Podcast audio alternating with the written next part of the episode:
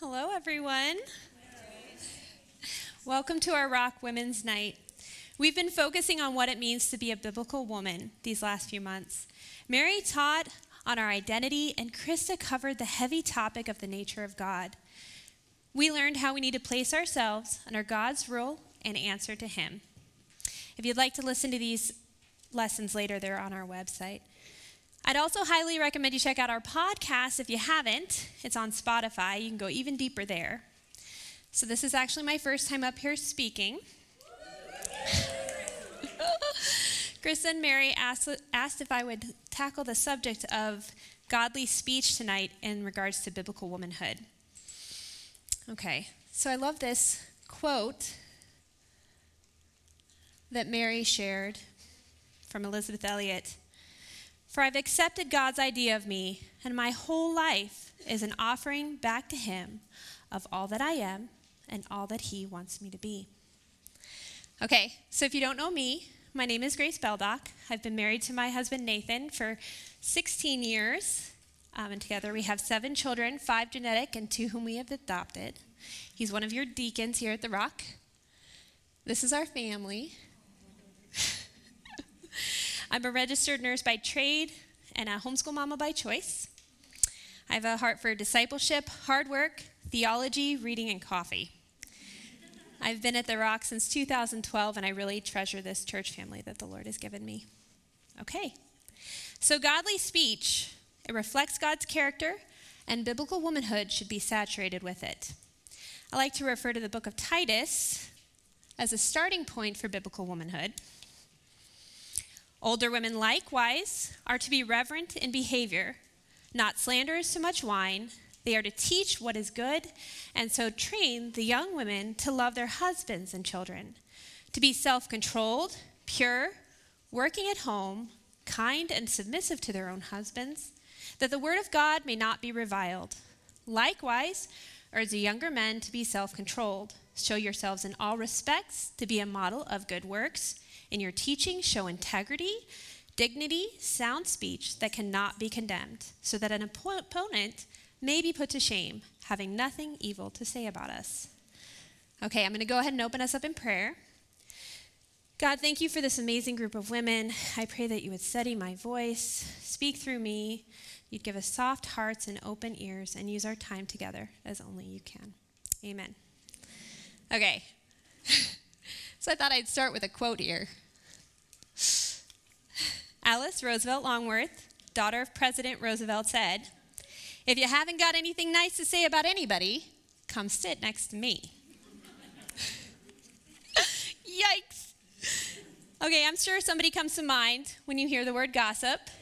We've all dealt with this to some degree at some point in our lives, but we are Christian women who are called to so much more than idle chatter. We are called to holiness and godliness, and this includes with our speech. True, we have a need for deep relationships and to share what's going on in our lives. We are called to bear each other's burdens and to build each other up. And as women, we need to talk. I get this on a deep level, as I'm sure most of you do. The tongue of the wise brings blessing. Ephesians 4:29 says, do not let any unwholesome talk come out of your mouth, but only what is, what is helpful for building up of others, that it may benefit those that listen. Proverbs tells us that a gentle answer turns away wrath. A gentle tongue is a tree of life, and gracious words are like honeycomb, sweetness to the soul and health to the body. There is such power in our words, and we can be gracious and season those words with salt bringing life to those around us. So, where's the balance in this? How can we share what's going on in our lives and honor those around us in the Lord? I found this to be a very nuanced thing. Okay, so I've read the I've led the Rock Meals ministry for eight plus years now, and I help my husband lead the Rock Serves ministry because of these ministries people will come to me if they have if someone's sick or has a need. And this is a beautiful thing because i'm able to go to that person directly and make sure that they're supported and they have what they need even if all i do is say hey i'm here for you if you need me. This helps me to tag in on a level that i wouldn't be able to tag in if that communication wasn't there. That being said, I really have to strive to protect the hearts of everyone involved. And as you can imagine, gossip can be t- a, an issue from time to time. This is something that I wrestle with. Who needs to know this? Should I take this to a pastor? Should I even know this? Gossip has always been around. In the Garden of Eden, Genesis chapter 3, Satan was there twisting what the Lord had said to Adam in chapter 2. And the Lord God commanded, saying, You may surely eat of the tree of, of every tree in the garden, but of the tree of the knowledge of good and evil you shall not eat, for in the day that you eat of it, you shall surely die. Eve wasn't there when God told Adam not to eat of the tree of the knowledge of good and evil. She hadn't been created yet. Nor did she fully understand what was said because she add to, added to it and said, You shouldn't even touch of it or you'll die. This certainly highlights our need to fully understand Scripture for ourselves. When the serpent got to her in the garden, he twisted the command just enough, saying, Did God actually say that? No, you won't die. Your eyes will be opened. Okay, so this led to the fall of mankind. okay, it's an extreme example, I know. Most gossip doesn't throw the world in chaos. But I can think back to a time in my own life where I felt the sting of gossip. Long before I met my husband in a church in Ohio, I had been on a date with a guy in the church, and I shared this information with a woman, a friend in the church, and there was another sister that I knew would be sensitive to this information. I shared it with the wrong person. We were in a large college career group at the time. And I remember watching this woman sharing this juicy tidbit from person to person to person in this group. It destroyed my friendship and caused a lot of strife in my life. And honestly, it, affect my, it affected my reputation in a negative way. Gossip is sin, and unfortunately, it's common, but it shouldn't be among believers. It ruins families and splits up churches. It causes disunity. The reality is, is this is something that we have to deal with in a fallen world. So, how do we define gossip? Gossip is repeating information meant to slander or alter the perception of another's character. More often than not, it's us sitting in the judgment seat over someone else's life or situation. It's a condition of the heart typically meant to hurt or put somebody in a poor, uh, speak poorly of another person. However, it, even if it isn't a heart condition, it always bears bad fruit. The biblical word for slander comes from the Greek word diabolos, meaning malicious gossip, slander, or false accuser. This word was used once in the Bible to describe Judas, one time for hardened unbelievers, and diabolos is applied some 34 times to Satan. This is not a word that I'd like paired with my own name. The Bible has a lot to say on the subject, but now you must also rid yourselves of all things such as these anger, rage, malice, slander, and filthy language from your lips. A dishonest man spreads strife, and a whisper separates close friends. In the culture I grew up in, people tend to live in extremes. So either you gossiped, or you were controlling of relationships, or both. When I was 17, I was in my first women's small group, and one of the co leaders had recently been through a nasty divorce, and she was just terrified that people were going to talk behind her back. So she, along with another co leader, had everyone sign a contract saying that if we were going to be in that group, we wouldn't talk about anything that was said in that group outside of the group. Confidentiality is important, but signing a contract is a little extreme. I willingly set, signed that contract, but I felt like I really took on a burden. I wanted to protect the hearts of everybody involved, but I ended up walking in fear of failure. This was one of my first experiences with grown Christian women, and it made it really hard to know how to navigate conversations and relationships moving forward.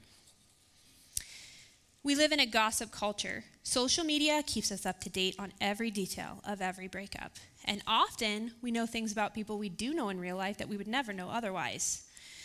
Oh, they changed their relationship status. Well, look at that. He cut his wife's face out of every single one of his Facebook profile pictures. Social media sets us up to be busybodies. Even though people are willingly sharing the information, we are to be busy at home, but when that busy time is spent on social media, it affects our hearts and souls. We come off, off, off of our devices brimming with information to share. I'd encourage you to check your devices and see how much time you're actually spending on the internet every day. Consider setting a timer when you log online and even limiting the amount of people that you follow. Gossip is easy to slip into, even for the most intentional woman. How can we guard our tongues and honor others in real life conversations, even in an age of social media? I have eight practical steps that I apply to my own life that may be helpful for you. Number one, think of the other person. When I'm locked into conversations, I ask myself, would I be willing to say this in front of the person? 99% of the time, that answer needs to be yes. I'll get to that other 1% here in a little bit. Number two, ask permission. When someone shares a sensitive topic, I will often try to, I will always try to ask for permission to share it if I feel I need to, even for prayer requests. And a lot of times I'll even go so far as to phrase it for them and say, Does that sound all right to you? Number three, don't be a safe place for gossip. I try never to be a safe place for gossip. I have been in the past, I've been a fortress for it, delighting in all the gritty details and asking all the unnecessary questions. Let's not leave room for that in our relationships. Number four, limit your time in conversations. This might sound ridiculous and maybe even controlling on the surface. However, Proverbs 10:19 says, "When words are many, transgression is not lacking, but whoever restrains his lips is prudent." Extra time leaves room for extra words. I try to limit most of my coffee dates to around two hours. This leaves plenty of time to catch up or get to know the person, but not enough time to slip into subjects that should be avoided. I definitely have relationships where I'll spend more time and I'll share more openly, but even in those relationships and friendships, I try to really guard my tongue and honor the Lord. Okay, number five, develop good habits. Get in the habit of turning to the Lord in prayer and worship. If we're sitting at the Lord's feet in prayer and worship, we are way less likely to sin with our tongues. Let the words of my mouth and the meditation of my heart be pleasing in your acceptable in your sight, O Lord, my rock and my redeemer. Number 6. Don't spread gossip. If you've heard about someone, or if you've heard gossip about someone, try not to let it affect your view of that person and do not pass on the information unless there is fear for the person's safety in situations such as self harm, abuse, or suicide. But be mindful to only take that information to someone who can actually help a pastor or a trusted leader. Number seven, confess. If you've realized you've gossiped about someone, ask for forgiveness and walk that out. Believe that you've been forgiven and strive to do better moving forward. This includes the person you gossiped to and potentially the person you gossiped about. If you're not sure if you need to apologize, you can always get counsel to help you decide. Sometimes there will be consequences, but the Lord disciplines those he loves. And the goal in the Christian walk is sanctification, and this will come with growth good, painful growth. Not only for yourself, but for the women around you, because they will learn from your example even though it's going to come with some embarrassment at times. Number eight, speak up. So, how do we handle it when someone's gossiping to us about someone else? Speaking up is hard when we're in the moment. We can often feel pressure to get approval, a desire to make people like us, or simply not want to wait, uh, face conflict. But we can lovingly shut down conversations by saying something like, hey, maybe we shouldn't talk about this. We can change the subject, but if the person speaking needs to deal with the person they're talking about, take that chance and encourage them to go to them directly. Matthew 18 says, If someone has sinned against you, go directly to them. We are commanded to encourage each other to good works, and gossip can certainly be a place where we can encourage the women around us. Are you currently or have you been a victim of gossip? Don't lose sight that the Lord knows. Jesus himself was gossiped about. He always walked in truth and endured. How many times did the people around Jesus accuse him of blasphemy, heresy, sin? I can think of a few times just off the top of my head when the Pharisees rolled in and spread lies, twisting the truth to put him in a bad light and ultimately have him killed. When he was associating with prostitutes, claiming to be the Son of God, claiming to be God himself, healing on the Sabbath, scandalous. This was more than enough to have the zealots' tongues wagging. No matter how we are being treated, though, we are called to have godly responses and how we respond matters to God. Slow down, turn the other cheek, turn to Scripture, turn to the Lord in prayer. Get counsel on how to proceed when you're in these situations. Again, go to Matthew 18. Learn how to work out issues in a godly manner. And since I mentioned getting counsel, let's chat about that for a while. So, I wasn't raised in a church where this was a thing. Sure, you talked about what's going on in your life, and you were always talking about what was going on in the lives of others. But I was not taught to ask for counsel or how to apply it. There was one time in my life where I knew that I needed help with an issue. I was walking with my then boyfriend, Nate. Looking back, I'm almost shocked that I knew to ask for help at all because it wasn't something that I had ever seen. I went to a Christian woman, a woman who had changed my diapers as a baby. She gave me the worst advice. Advice that flew in the face of Scripture and pushed us into confusion. I know that God used this woman to prevent me from ending my relationship with Nathan, but man, do I wish I knew some of the women I know now. This woman loved the Lord wholeheartedly, but she was not rooted in his word, and she was actively in a church that was teaching false gospels.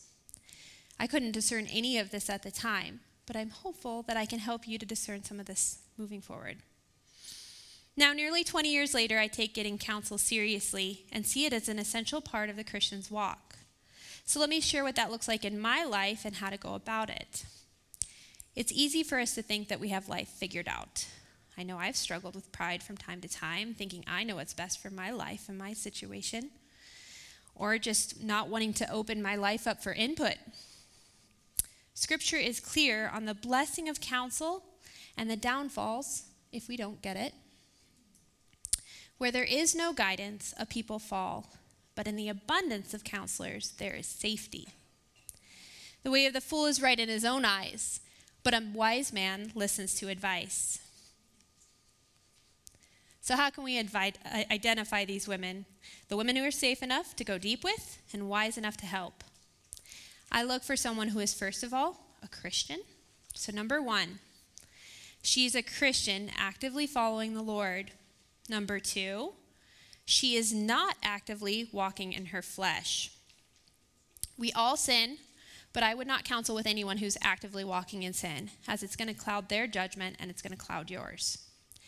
In most cases, I do not recommend that we seek counsel from unbelievers when it comes to how we should be living as a Christian when it comes to things such as marriage and child rearing or even finances. I want that biblical perspective that comes and wisdom that comes from the Lord and not from this world. And please, don't go to the internet for advice.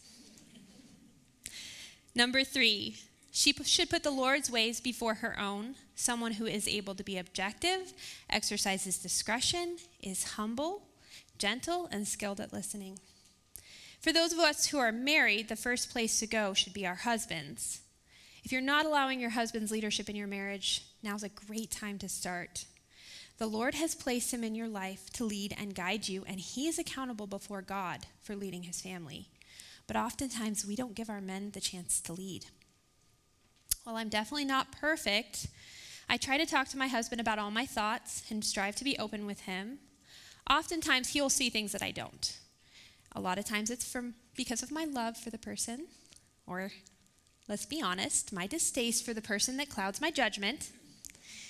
He's pointed out a lot of things that have saved me from added pain, and I'm really thankful for that.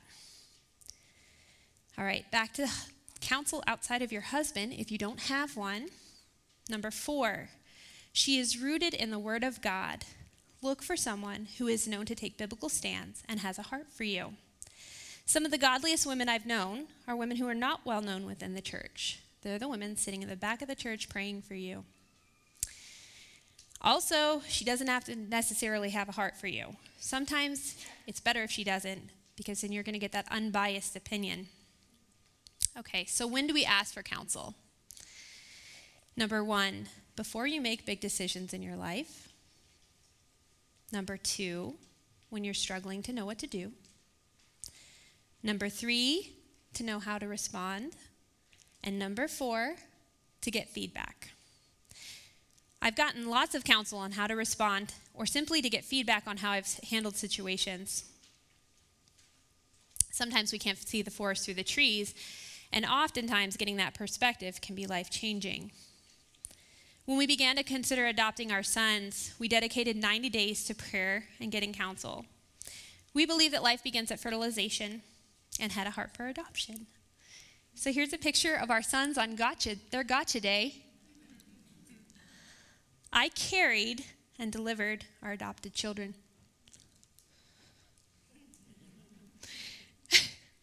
it's very big. That's not even the worst of it. okay, so I want to pause for a moment here and acknowledge that one in three women have had an abortion. That number is probably closer to one in two within the church. I want to be really sensitive to this fact. There may be guilt and shame, but, sister, if this is you, there is love and healing and forgiveness in Christ and in our community.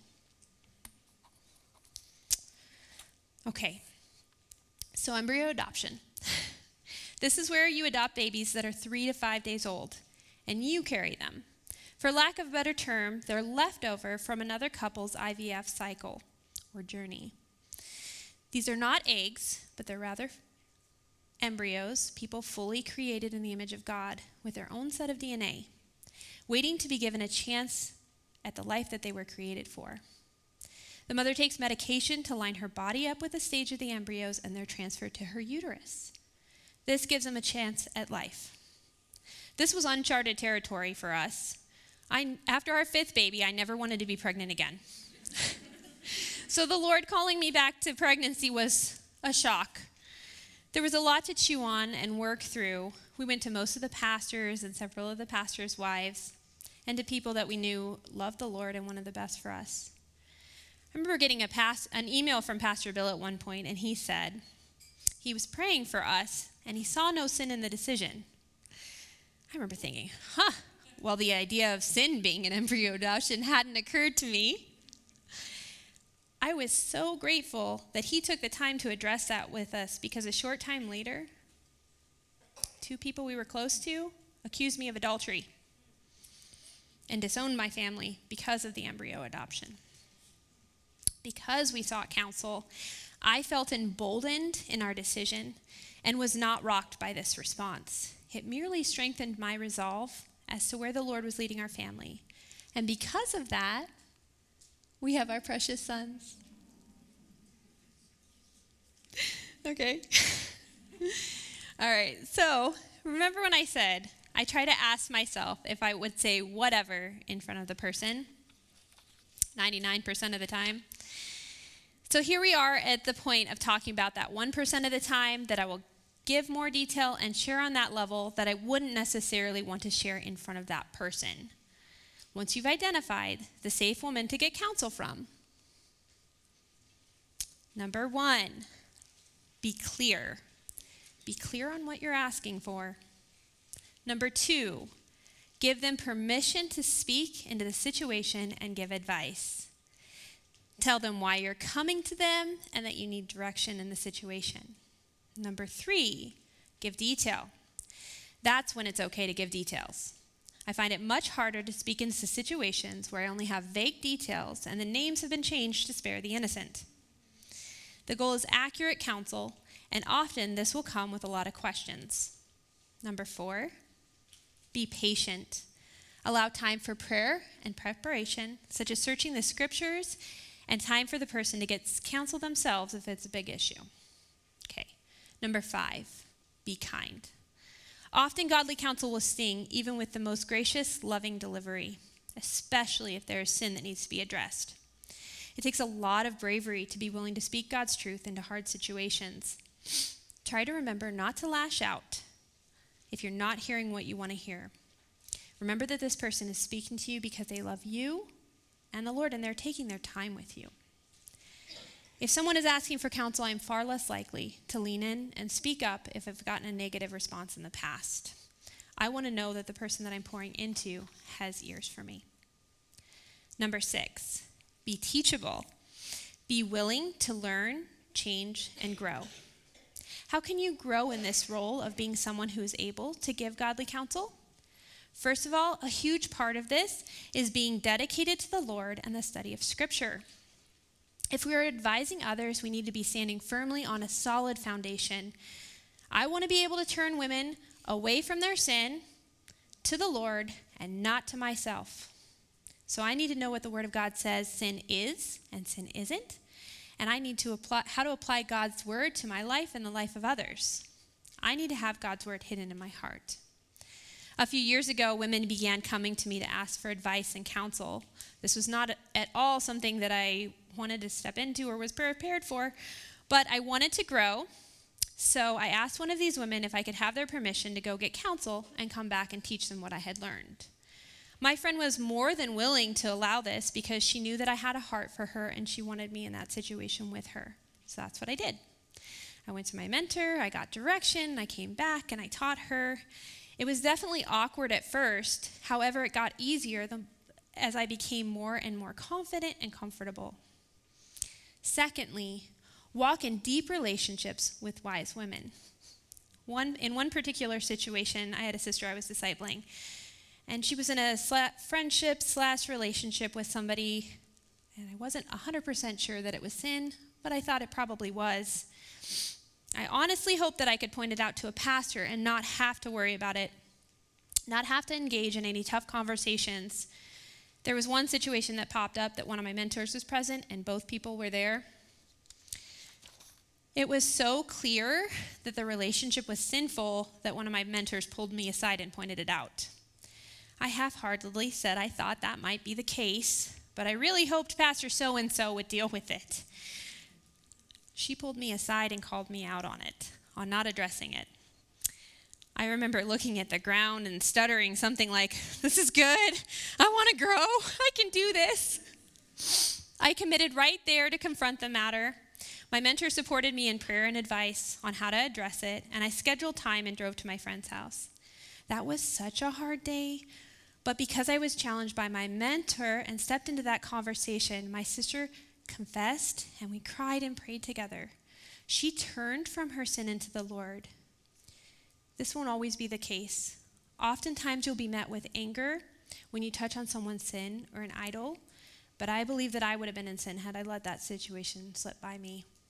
Had I not been walking with my mentor, I would have. So, how do we grow in this area? As Christian women, we should be willing to lean into our relationships, lovingly call out sin, encourage each other to good works, and point people to Christ. I would encourage you to take some time in prayer and get some godly on, counsel on how to improve. Are we good friends and sisters in the Lord? Or are we just looking for information? Iron should sharpen iron. By the grace of God, let's walk in biblical womanhood together. Let's pray. Lord, thank you for this time together. Help us to grow as biblical women. Write your truth on our hearts. Help us to love as you do and walk in your truth. Amen.